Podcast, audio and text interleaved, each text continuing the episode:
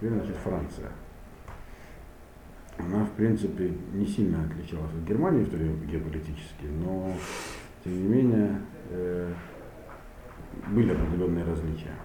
Прежде всего, диктующиеся самой истории этой страны. Мы знаем, помните, я вам рассказывал, что Германия, она не была фактически Римом завоевана, там, кроме Провинской области частично. А Франция была частью Римской империи. Под конец даже все жители Галлии получили э, римское гражданство, были римскими гражданами. Соответственно, та знать, которая там формировалась, она часто имела очень, римское патрицианское, патрицианское происхождение, кроме франков, которые составили там правящий класс, германское племя франков. И поэтому и евреи там появились несколько раньше. Точно мы не знаем, когда, в каких количествах появились евреи, есть разные всякие версии, откуда они вообще-то могли взяться, но, по крайней мере, уже вот на закате Западной Римской империи там точно были евреи в пятом веке. И не просто были, а серьезно очень присутствовали, потому что, например, существует сохранившееся указание императора Феодосия Византийского, управления в Галлию, не, назначать евреев судьями в судах. Э, что христианство стало господствующей религией, это как бы противоречило э, христианскому образу мысли. То есть означает, что евреи там не просто были, а и занимали такое видное общественное положение. И вообще, забегая вперед, в чем суть вообще, все, все что произошло вот, э, после, после Рабейна Гершема и после крестовых походов. Крестовые походы как раз начались во Франции, это было почти всегда это, они там инициировались, их было много, продолжаясь 300 лет, но они существенным образом изменили положение евреев. То есть э, евреи до крестовых походов и после крестовых походов совершенно по-разному выглядел и по-разному воспринимался окружающими. Нам, нас, нас же Франция еще интересует с точки зрения еврейских тем, что там евреи были раньше, были еще при Риме, и э, в общем и целом были такой уважаемой прослойкой одной из групп населения. Там вообще население было разное. Франция ну, этнически заселена галами. Но знать у них была франкская, то есть германского происхождения и частично римского происхождения патриции, и также местные остатки гальской тоже знати. И там жили разные группы населения, соответственно. И там и евреи тоже в этом как бы компоте были. И Франция тоже не, не была такой однородной. Там разные э, государственное образование на ее территории. Как я уже говорил, нам известно, что, например, Карл Великий, французский король, он хорошо относился к евреям. Даже известная история, ну, она может частично легендарная, но когда он э, отвоевывал Нарбону, Нарбон это, Нарбона находится на юге Франции, в области, которая называется Прованс.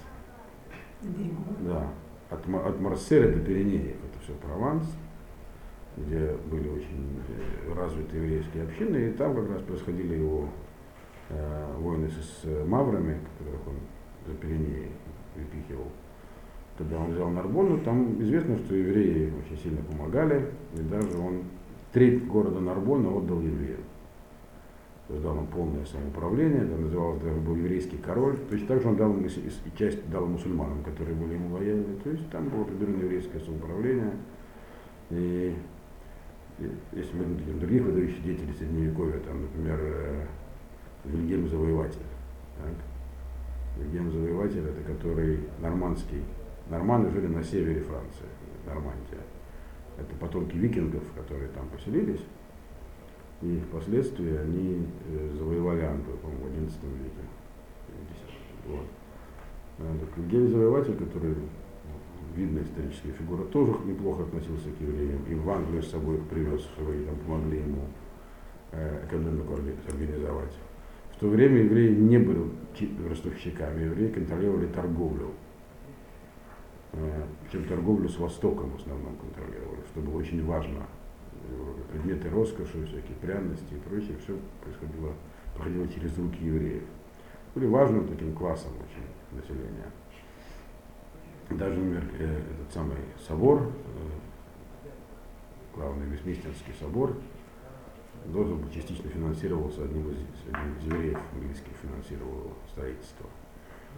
По имени Арон Это было важное государственное мероприятие. Видимо, его очень попросил король. Вот. Точно эта история. Известно, что помогал. Деньгами? Деньги, естественно, деньгами, да, финансировал. То есть евреи как бы были там вполне на месте, интегрированы. Не означает, что не было, все христианство было распространено, и, но пока была сильная государственная власть, она, в общем, как правило, была на стороне евреев, то есть защищала их. И э, евреев или платили налоги там, чуть больше, но не, несущественно. Но в целом они были классом людей, на которых не смотрели как на нечто такое совсем чужеродное э, враждебное. Ну, соблюдали. Как, Ну, как всегда, евреи в основном были соблюдающие. Э, в разной степени и разные люди были, разные евреи, как тогда, так и сейчас. Э, и, безусловно, в еврейской жизни там внутри тоже всякое случалось. Э, С точки зрения традиции, французское еврейство, оно, э, если мы возьмем Раши, как его яркого представителя, и его потомков и учеников, сам Раша учился у трех человек, э, и учился он в Германии, и все три его учителя были учениками Рабина Гершема. Поэтому это та же самая ашкенадская традиция. Вот. В этом смысле они ничем не отличались. Евреи Прованса, юг Франции, отличались. Они, это, Прованс был уникальным образованием, юг Франции он отличался от всей остальной Франции. Э, И вообще это такое, там цивилизация была раньше, она там раньше развивалась, это было Средиземноморье, побережье. Там было много небольших еврейских общин. В каждом городе, там, в Арле, в Перпиньяне, в Нарбоне всегда были, были крупные, не, не крупные, но очень влиятельные еврейские общины, которые стали в основном из богатых людей, и там было очень много Талмидей Хахамим. То есть у них вообще э, каждый крупный э, бизнесмен содержал Ешиву, который сам же руководил и сам же не преподавал. То есть он занимался бизнесом, Да. сразу учился. Так у них, да. Рабын Йона, Райвет, их три Райвета было, которые писали примечания. Три, нам известен третий, который написал э, примечание на Рамбама. Ну, Их было несколько, был Хербен Йона в Бейзде, на них ссылается по логической литературе. Они все в основном были крупными торговцами. Вот. Как же не успели? А вот так. Со, свои деньги содержали собственные ешивы. При этом еще были крупными, учеными. Это явление исчезло вместе с Провансом. В общем. Сам Раши тоже был не бедный человек. Он был, у него отец был торговцем, но он был торговцем, плюс это он еще был врачом тоже. Раши. И вообще медицина тоже была в почете, очень много евреев было врачами. Э, По, одному из каролинских королей является смешно, что его убили евреи. То есть разбираться, значит, убили евреи, если у него врачи все были евреи, если не смогли вылечить. По-моему, брат Пипин Короткий, ну, кто это был. Вот. Э, То есть евреи занимали такую нишу, и против нее не было такого, как бы не было отторжения общественных евреев. Естественно, не во всех слоях. Потому что общество было тоже неоднородное. То есть это было средневековье, средневековье считается упадком э, культуры, его не было, евреи Тора развивалась. Э, И было очень существенное влияние евреи оказали на зак- на законодательство разных стран, особенно на английское, все, что касается земельной собственности и гражданского права, очень много было взято от евреев непосредственно из Талмуда, потому что у них просто отсутствовали подобные законы, и это, собственно, не скрывается и известно. То есть э, в области права евреи тоже с ними консультировались, и многие законы принимались на основании еврейского права. Генрих VIII, например, когда, ну, несколько позже, когда хотел развестись, то он вызывал раввинов, чтобы с ними советоваться, чтобы найти обоснование для развода. Потому что разводиться нельзя было католикам, но на этом, собственно, Англия от католици- от католицизма откололась. То есть э, евреев узнавали и как бы, признавали и уважали, можно даже так сказать. Э, Сам Раши, он застал первый крестовый поход. Крестовые походы, они существенно изменили эту картину жизни. И то, что мы застали уже, то есть там, застали то, что мы знаем по рассказам по книжку 18, 19, 20 век, когда евреям относились совсем иначе, это последствия крестовых походов. Все крестовые походы э, они не были таким вот просто однозначным, э, э, многие себе представляют, таким событием, когда весь вся Европа ополчилась на евреев и их нещадно вырезала. Ну, они тоже были разные. И чисто количественно, может быть, погибло не так много евреев, хотя по отношению к тому количеству евреев, которое тогда было, ашкенадских, это было довольно много. Э, Первый крестовый поход начался в э, 1096 году, то есть еще лет за 10 до смерти Раши. Раши, по-моему, в 1105, если не ошибаюсь. Длился он примерно три года. Что привело к крестовым походам? Потому будет понятно, почему они такую роль сыграли. Э, Как вообще тогда общество было устроено, более или менее? Общество было феодальным, вы знаете. Феодальное общество устроится на чем? На то, что есть права на землю у феодалов. Эти права, эта земля не была собственностью, ленное владение.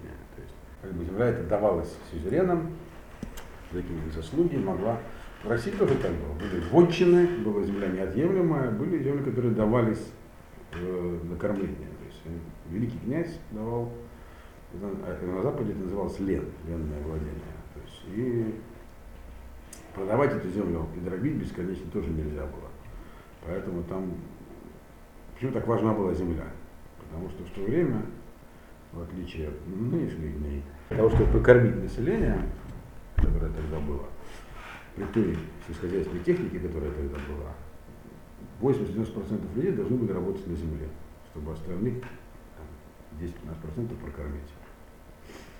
То есть нет, зе- не- земля была источником существования полностью. Сегодня, там, я вам про это говорил, 2% населения Америки, даже меньше, в состоянии накормить весь мир на той земле, которая у них есть. Фермеров больше не учитывают статистики, их так мало. Другая, когда люди ругают современные продукты, говорят, что это все искусственное, может быть, органические продукты и так далее, то иметь в виду, что если бы все продолжалось, то есть, если бы сельское хозяйство было так, как было когда-то, то люди бы по-прежнему умирали с голоду. То есть э, сегодня эта проблема не так понятна. Но тогда это было совершенно очевидно. Год был неурожайный, то люди просто умирали с голоду. Поэтому земля была главным достоянием общества. Ее нельзя было просто, просто так продавать. Ее наследовалось очень часто был такой ма- ма- майорат, то есть только старший сын наследовал. А что делать остальным сыновьям, если какого-нибудь э, феодала, они тоже были разные, разных ступеней. Было, было много сыновей. Да. Здесь, надо иметь в виду, что церковь тогда тоже не была тем, что мы сегодня видим. Епископы выполняли также и светские функции. Епископы это главы региональной церкви какого-то района. Они были точно так же, многие из них были точно так же свет, правителями светскими, то есть они правили реально. Они, они принадлежала светская власть. И вообще у римских пап всегда была, до- достаточно долгое время у них была претензия на светскую власть, то есть было вер- верховное правление. Э, По крайней мере, императором мог, э, или чтобы стать законным легитимным королем в Европе, или императором, нужно получить, по крайней мере, на это одобрение римского папы короноваться. Такую э, функцию присвоили первые каролинские короли, ну, там, чтобы себя как-то леги- леги- леги- легитимизировать. То есть, вот такие рыцари были. Рыцари это э, лица благородного происхождения, не обязательно богатые. Некоторые из них не было земли. Они были младшими сыновьями. Соответственно, что им было делать? Земли, если земли нет, то нет и дохода. И поэтому, в общем, а центральная власть э, не была сильна. Э, потому что это как раз есть феодальная раздробленность средневековья. Вся, все оно прошло в борьбе между центральной властью и э, самыми землевладельцами крупными. Как точно так же было и в России. Князья, кто был главным противником? Бояре. Бояре это знать местная, князь, который стоит над ним, центральная власть. Точно так же было и в Европе. И власть не всегда была настолько сильна, чтобы защитить права всех своих подданных. Поэтому, естественно, в развитии городов и привлечении евреев были заинтересованы те, кто стоял у власти. Они получали доходы от них не только от земли. Вот. А попросту говоря, те, кто не мог получать доходы, должны были находить себе другое применение. То есть грабить на больших дорогах, попросту говоря. Или вести войну. Это было военное сословие. Их образовалось так много, чуть не 20% населения, которые таких периодов, да, не знаю, куда они про это взялись. То есть надо было что-то делать, чтобы куда-то направить всю эту массу людей. Э, Это одна из причин крестовых походов. Поэтому, когда вот этот сам монах, которого звали, стал пропагандировать идею крестового похода, а почему идеологически он был обоснован тем, что когда на Востоке тоже происходили перемены, турки, э, вначале фатимиды завоевали Иерусалим, потом турки оттуда вышибли, и в какой-то момент они закрыли церковь у так называемого гроба Господня и сделали ее мечетью. Вот, то есть был создан казус Белли и стали притянуть христианских паломников. То есть э, была причина для войны идеологическая. Но получилось еще горячее одобрение, одобрение папы Урбана II и влиятельных лиц э, французского дворецтва, что там эта проблема стояла наиболее остро. Э, но что делать со всей этой массой людей, рыцарей, куда-то э, положительное русло направить их энергию. Поэтому лучше, чем крестовый поход, ничего не придумаешь. Надо было собрать всех аккуратненько и отправить на восток. Идите там воевать. Это было важная, хотя не декларируемая причина крестового похода. То есть кого туда направили? В общем-то, толпу грабителей. Конечно, не только. Там были люди всякие, там были люди, шли по каким-то высоким логическим соображениям, но в целом это была такое, не самая лучшая публика, скажем так, которая уже привыкла к грабежам. И когда они собрались в Руане поначалу, то они первым делом там действительно устроили еврейский погром. Э, это, значит, это был первый крестовый поход. Дальше они двинулись э, на восток, э, в, вначале в Приринскую область, потом ближе к Дунаю. И, в общем-то, основная их масса погибла там, их разбили венгры. А они шли и грабили всех по дороге. Да. Значит, и, и венгры, венгерский король Калиман их просто, просто говоря, разбил и рассеял. Но по- по- пока, прежде чем их разбил и рассеял, много чего произошло. Кто такие венгры, они вообще как бы из другой области, они потомки гуннов, скорее всего. Которые тоже не местные жители в Панонии, но туда пришли и поселились, так там и живут. Значит, и там происходила интересная вещь по отношению к евреям. Практически везде власть пыталась евреев защитить. И в некоторых местах это удавалось, а в некоторых нет. Э, Это, сейчас это был э, первый крестовый поход, 1096-1099, по-моему, год. Во-первых, на некоторых распространялись слухи с определенными лицами, которые организовывали, что евреи там помогают мусульманам участвовать в осквернении, осквернении гроба Господня. Вот под конец крестовых походов вообще была распространена интересная идея, был такой рыцарь Риндфлеш Тевтонский, который э, с- самый страшный погром, наверное, устроил он под конец. Э, Это бы младшее рыцарство, а то, что евреи оскверняют гостью. Значит, у христиан есть такая интересная процедура э, причастия, знаете, наверное. У православных тоже есть, но только у них это другое дело.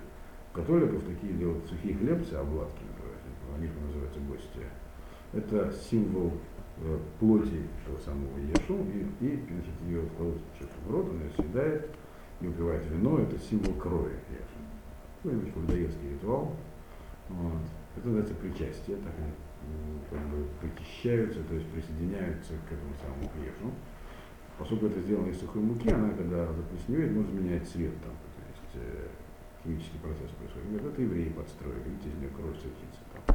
Это появилось в 13 веке первый раз такое обвинение, под это дело было очень много убито евреев. Но это уже было позже. Поначалу, мы говорим про первый крестовый поход, э, действительно, во-первых, евреи Франции сумели известить э, евреев Германии, что на них надвигается такая опасность. И германского императора тогда он был, Генрих IV, по-моему, тоже сумели об этом поставить в известность, и там пытались принять меры против этого. На территории самой Франции удалось э, э, и французскому королю и папе э, не допустить большого кровопролития. Потому что власть была полностью не заинтересована. И епископы тоже не заинтересованы ни в коем случае в разрушении того, что у них есть. Но толпа была неорганизованная. Кроме рыцарей, к ним принес еще просто всякий сброд. Просто бандитские шайки. Их было достаточно много. И, в общем-то, им было все равно. Да. А евреи были идеологическим противником для них. То есть агитация велась э, определенными, опять же, кругами в низших слоях против евреев, что зачем мы идем так далеко. Бывать врагов Господь у нас близко есть, достаточно много. Э, и действительно предпринимались э, большие серьезные усилия по спасению евреев практически всеми властными структурами того времени. Э, кое-где они были успешными, кое-где менее успешными. Э, всего было убито до 5000 евреев в всего этого похода. В отдельных местах меньше, в отдельных больше. Но это всегда была инициатива этой самой черной толпы. Э, в некоторых местах э, власти сумели эффективно защитить евреев, там расселяли их по деревням, давали какие-то замки, ну, замки брали в осаду, евреи сами оборонялись, им помогали дружины ну, личной армии епископов и владетельных всяких князей, то есть всех местных феодалов. И тем не менее, можете, когда мы все, если подробно это рассмотреть, что происходило, видно, почему людей хотели избавиться. Это была неуправляемая бандитская толпа, которую хотели из Европы куда-нибудь убрать. И венгры в этом помогли в значительной степени. Но руководил им, например, Готфрид, Готфрид Бульонский. Готфрид Бульонский, он э, вообще дал клятву что он, когда закончит крестовый поход, вернется и перебьет всех евреев. Венгры чему? И Готфрид Брюнский, то, что написано в обычной истории, что он под давлением римского папы эту клятву с себя снял. Запретили уничтожать евреев Франции, чем бы не закончился крестовый поход. Э, а у евреев есть другая легенда по этому поводу, что он посетил Раши перед отъездом. Значит, и спросил его, чем кончится крестовый поход. Он сказал, что Иерусалим вы завоюете, нас оттуда потом вышибут. И ты, говорит, вернешься сюда э, с двумя всего лишь э, оруженосцами. Значит, так и произошло, но он вернулся с тремя. И он, а он, он засердился для Гота Брионский и сказал, что если я вернусь не с двумя, а не как ты, то я вот вернусь, убью тебя и всех евреев Труа. Значит, и он поскакал в Труа с тремя оруженосцами. Когда въезжал в городские ворота, упал кирпич и одного убил. Такая есть э, легенда у, нас, у евреев. Так это было не так, мы не можем сказать, но история показательная, что известно из истории, что его он действительно дал клятву перебить евреев в Франции, а он был серьезный человек, с удовольствием эту клятву выполнил, но тем не менее его заставили от этого намерения отказаться. Э, более того, э, ну, правда, тогда у евреев была возможность спастись. По крайней мере, жизнь спасти а при помощи крещения. Это было, это еще было не гитлеровский геноцид. То есть крещение спасало. Э, но многие от этой опции отказывались. Естественно, в Майнце евреи прыгали там в реку с детьми. В общем, ну, хотели жизнь самоубийством. Речь, речь пошла про сотни людей в целом. Вот. Хотя, по некоторым данным, тогда все ашкенадское население еврейской Европы составляло порядка 20 тысяч человек, то есть тогда 5 тысяч человек это не маленькая цифра. Э, и к тому же, конечно, разруха наступила. Но интересно, что некоторые христианские э, священники в знак протеста против того, что творилось, переходили в иудаизм тогда.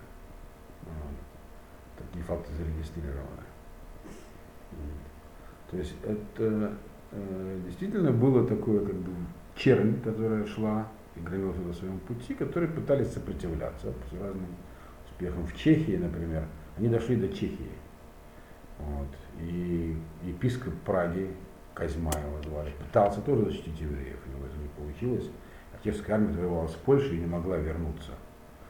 То есть э, события были печальные, но, сам, но сама реакция властей показывала, как тогда, что евреев в то время не считали таким чуждым классом э, населения, которое грабят, да и, да и бог с ними. Всего потом было еще много разных крестовых походов. Интересно, что когда второй крестовый поход был уже через где-то лет 50. В 1147 году он начался. И к тому моменту власть сумела принять меры заранее. И он уже не был отмечен такими массовыми антиеврейскими выступлениями. Не то, что их не пытались сделать, но э, власти были к этому готовы. Извлекли опыт предыдущего, были созданы специальные избирательные акты. В третьем крестовом походе, э, э, который возглавил германский император Фридрих Барбаросса, который там погиб где-то, он вообще издал закон, что за убийство еврея э, смертная казнь, за изувечить еврея отрубают руку и так далее. То есть власть понимала, что этот хаос ей не нужен. С евреев снимали всегда деньги за защиту платили. Вот. И Готфрид Бульонский, тот же самый, который, когда его заставили снять клятву, он, когда пришел э, при Ленинский день в одном из городов, он взял евреев под свою защиту.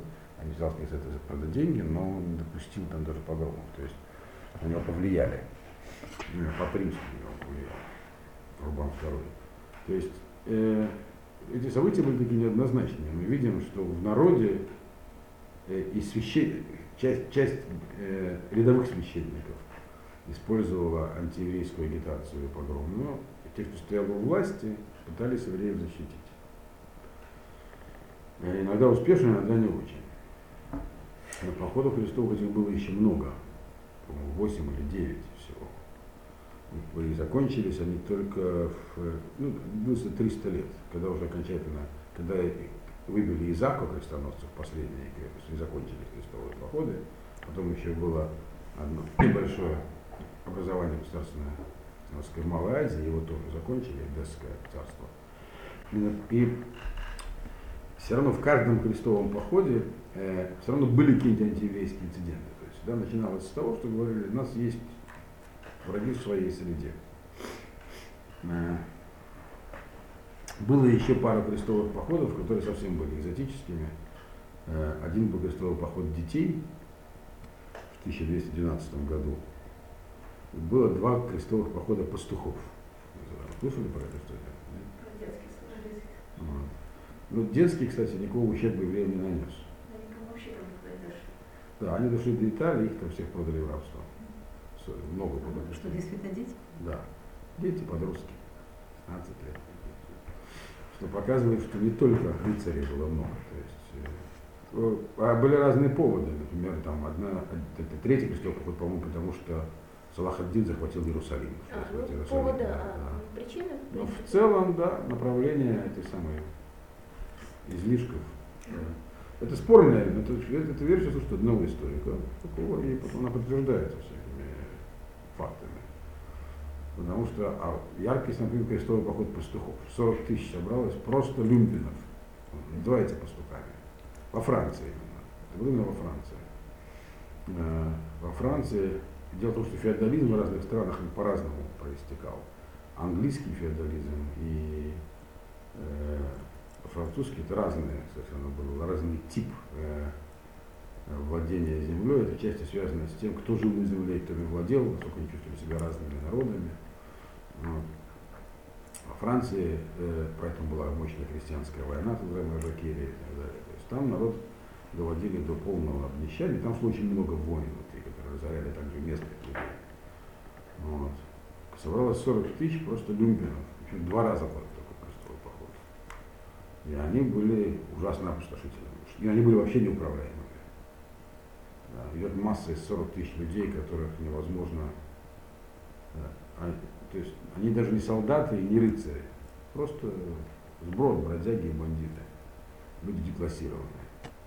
А, Они уничтожили, то есть проявили очень сильно пострадали многие еврейские общины, потому что власть не имела даже возможности защитить евреев в полном объеме против такой массы.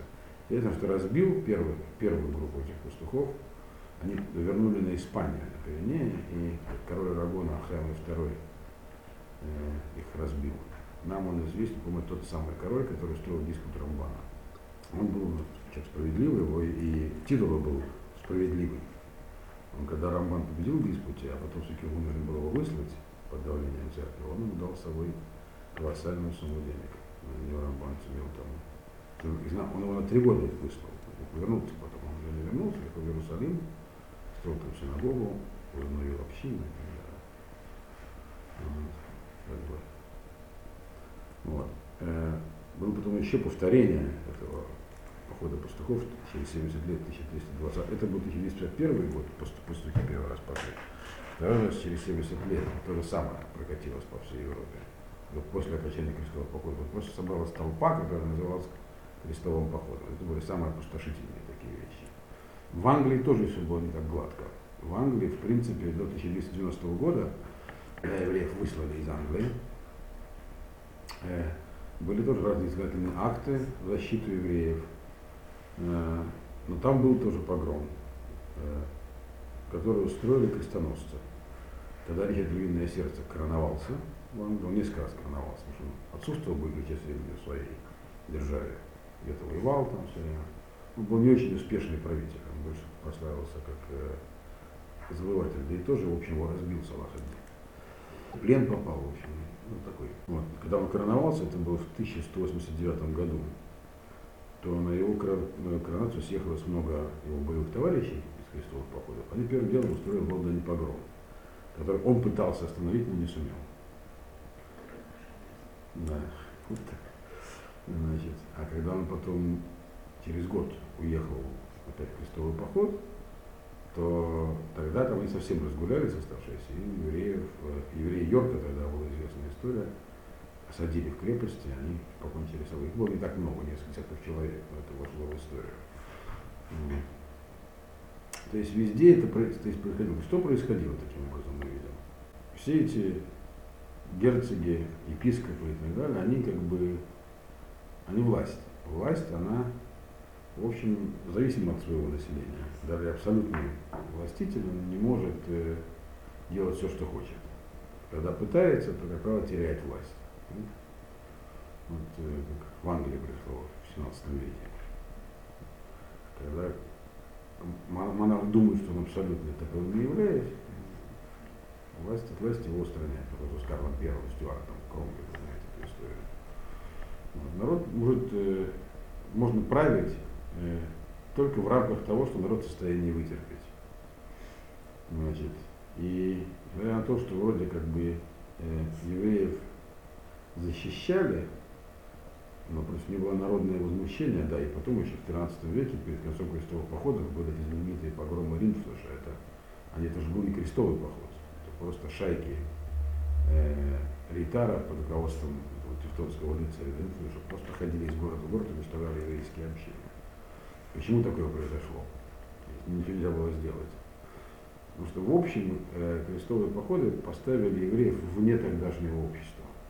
Евреи, как я сказал, были неплохо интегрированы в тогдашний мир. Занимали важную нишу.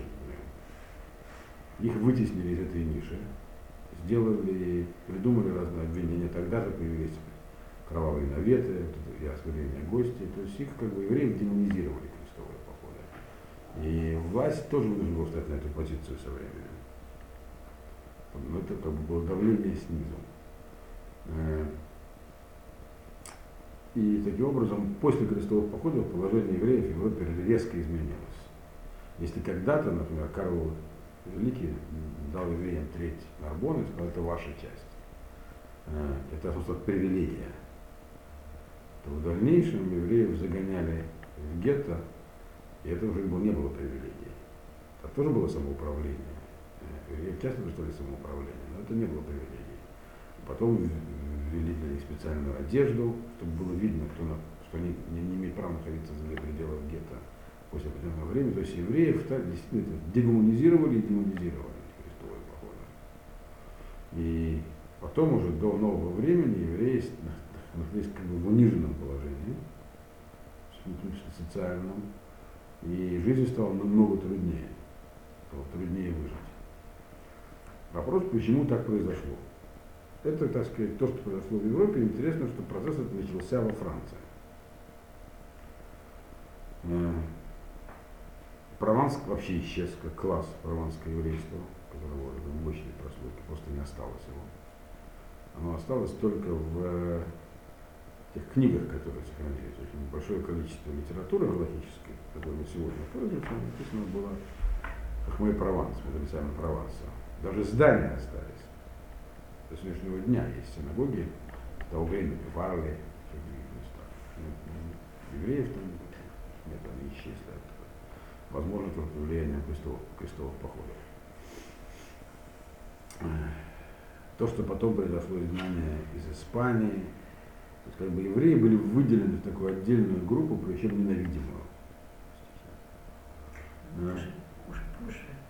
Да, события начались, они развиваются постепенно. То есть когда, тогда, например, выселение, были отдельные эксцессы в разных местах, предлагали там креститься или уходить. Но в целом евреи жили, э, были такой одной из групп населения легитимной, признанной.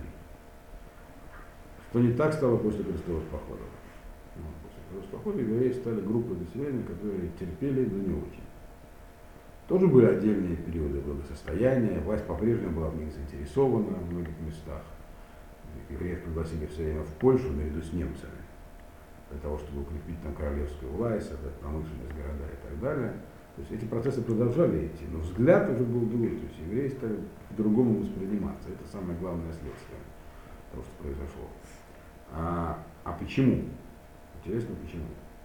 То есть, как всегда, причина есть внутренняя и внешняя. То есть, что было внутри самих евреев такого, что к такому привело, и почему так к евреям стали относиться с точки зрения ну, исторического процесса, как, как так, какие факторы на это повлияли. Мы видим, что власть была настроена по отношению к евреям в общем положительно. Почему тогда народ так был возбужден против?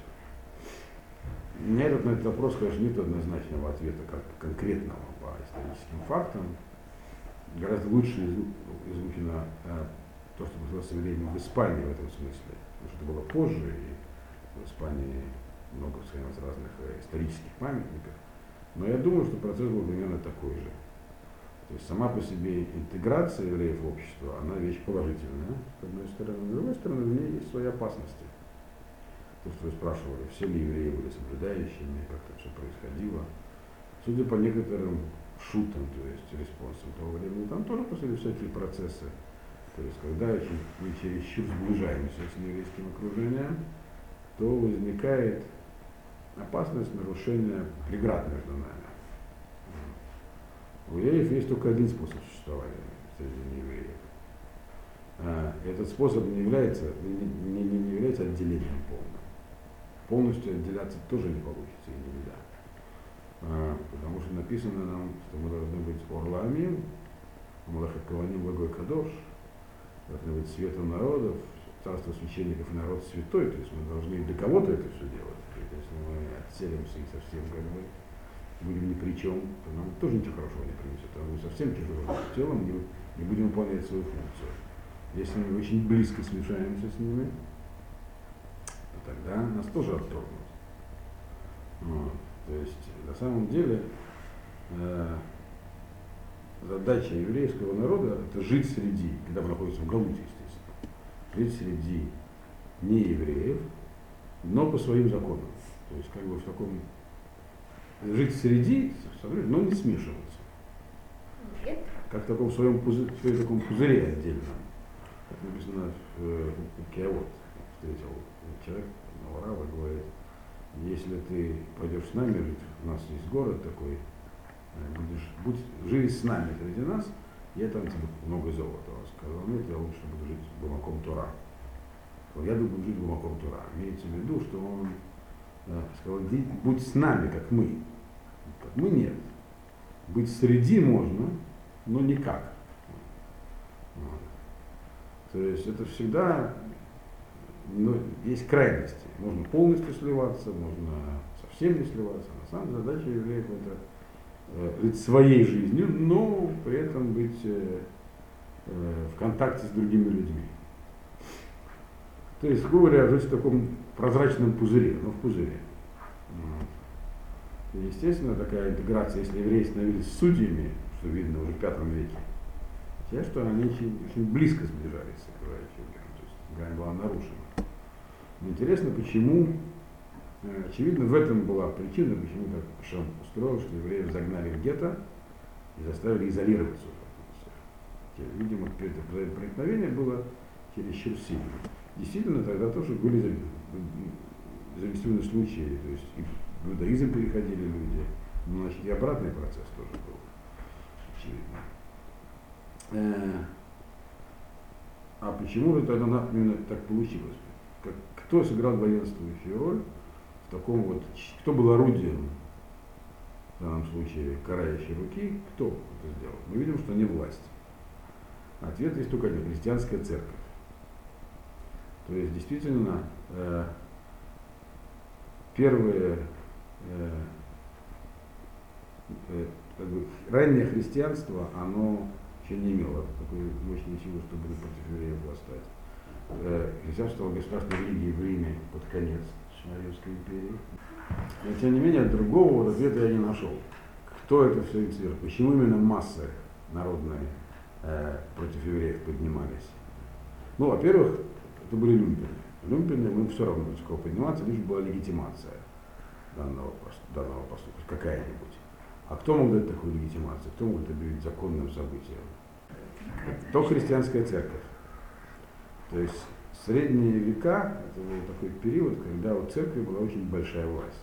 Собственно говоря, на чем закончились средние века? Когда светская власть сумела победить церковь. И тогда снова стала развиваться наука, искусство и прочее.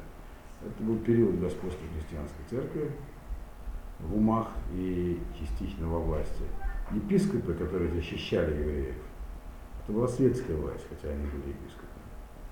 А вот сама христианская церковь в тот момент сыграла такую вот э, э, роль катализатора ненависти к евреям. Других таких серьезных внешних причин не обнаруживается. Еще не было конкуренции цеховой. Сильной с евреями. Не была своя ниша. Э, то есть в этот момент мы можем сказать однозначно, что христианство сыграло роль такой дубинки в руках Всевышнего. А что произошло в итоге? Э, евреи были вытеснены по итогам этих всех крестовых походов из всей внешней торговли фактически. Э, то, что, то, чем они раньше занимались, в основном не ростовщичеством, а э, торговлей с Востоком, транзитная, очень была мощная отрасль. Земле, землевладение практически, где в многих местах евреям разрешалось владеть землей до этого. Землевладение еврейское было, даже разбирался вопрос около церковной десятины, земли были разного статуса. У евреев даже были ленные владения, то есть они должны платить еще там церковную десятину. А.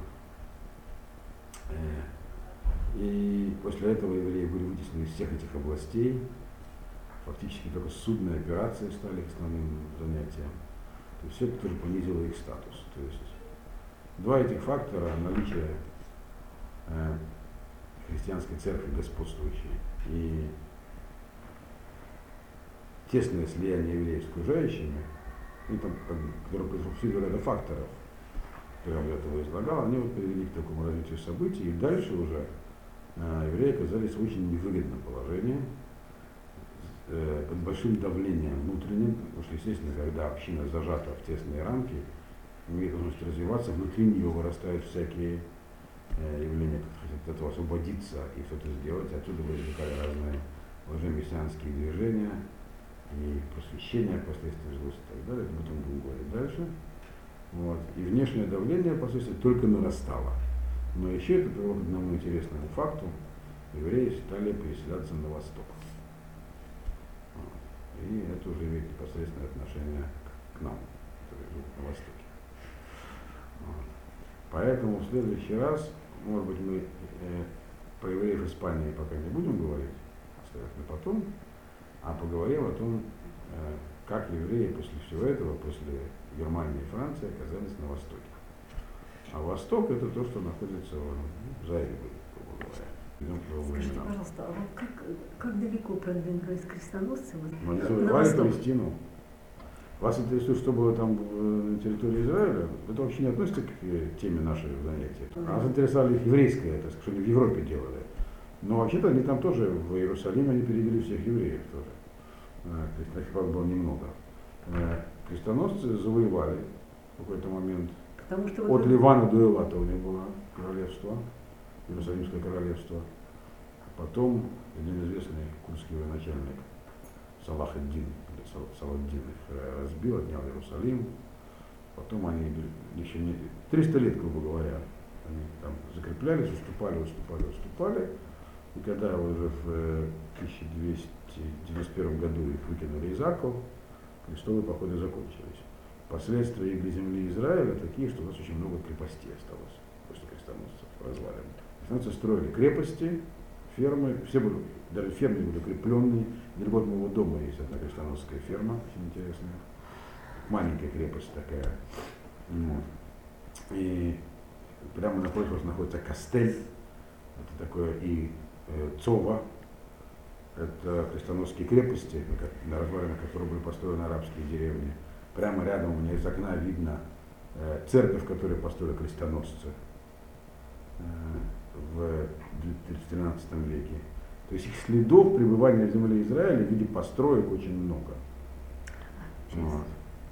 Э, и еще очень важно для нас, что э, они строили свои всякие крепости и называли их, э, давали библейские названия. То есть, поэтому есть, есть споры между историками и археологами, можно ли на это полагаться. Они, как бы, некоторые считают, что существовала традиция у местного населения, у арабского и такой там еще жило, Э, что вот есть какое-то место идентифицировано, как Кирьят Ярим, так, место, где находился ковчег Завета, то там крестоносцы там построили монастырь, назвали его монастырь Ковчега Завета. А, а арабы называют его Дур Урулозар, монастырь Лазара. Лазар бен Минадав имеется в виду, который, у которого дома стоял Ковчег Завета, после того, как его из Бетшевиша прислали, э, э, после того, как его филистимляне отправили в книгу Шмулева, изучали, да. Нет, он стоял либо на том холмике, где монастырь, либо на холмике, где Ишива, сейчас есть крупная. Масса. А? Нет, нет, э, Тельс, Тельс Ишива, Тельс, самая большая, это нормальная, есть споры. Да. Значит, вопрос, можно ли полагаться на эти, на, то есть они называли многие места, э, как бы согласно месту Некоторые считают, что они просто фантазировали, и поэтому не можем полагаться на эти названия. Но тем не менее, очень много топонимов а, от них сохранилось, крестоносцев. Короче говоря, э, в этом смысле они оставили свой след, то есть за 300 лет они много чего понастроили там. Не такие уж они разрушительные, получается. Нет, они строили там королевство, и там собирались, э, это было феодальное государство с королем, там, со всеми этими самыми э, атрибутами власти. Сельским хозяйством, как и везде. Они крепостные крестьяне, правда, мусульмане. Вот. Так что они пытались что-то там выращивать. Самая мощная крепость из оставшихся это, конечно, Ако. Акская крепость построена им, ее даже Наполеон не смог взять. Вот. Там мощные подземные ходы, ну, такая впечатляющая очень. Это их последний оплот был. Что интересно, там существовала Ишива при крестоносцах. Крестоносцы с собой в один из походов привезли раввинов. Э, а почему там была Ешива, очень интересно, потому что к тому моменту, это, по-моему, уже было тоже в 13 веке, римский папа организовал такую прослойку, называлась на папские евреи. Вот, э, потому как евреев э, вначале не знали, что с ними делать, поскольку вроде не должно быть евреев, раз уже христианство восторжествовало, Новый Завет, все. И тогда придумали такую интересную штуку, я об этом рассказывал, я повторялся, что а евреи нужны для того, чтобы, э, когда вот придет снова Ешева, чтобы они убедились, что были неправы. Вот. Ну так упрощенно, да. Соответственно, соответственно, их взяли под защиту, часть были все в Риме, которые были под защиту римским папой. Э, и вот, соответственно, благодаря этому часть евреев приехала с крестоносцами, и в Акку была и Шива небольшая, под защитой крестоносцев. Вот это в какой-то момент. Про это есть отрывочные сведения. Да. Так что ситуация перед крестовым походом? А, ясно только одно, что отношение к евреям было в целом неплохое. То есть не, что, что важно, мы привыкли, что к евреям относятся как э, э, чужеродному, и сейчас тоже отношение сохранилось. Чужеродные люди, которые не любят, враждебные. В общем, это бытовой антисемитизм такой народный. Вот, похоже, что перед крестовыми походами такое отношение не было сильно распространено. То есть похоже, что не было сильно распространено, то есть к евреям в общем относились как э, ну, такое, у нас меньшинство, симпатичное, довольно полезное. Все. Вот. Что изменилось резко после крестовых походов. То есть, как сказал по этому поводу английский Ров, что у евреев есть только два способа существования с гоями. Нет, только один, он сказал. Если мы, говорит, не делаем кидуш, они делают авдолу. Это, это игра слов.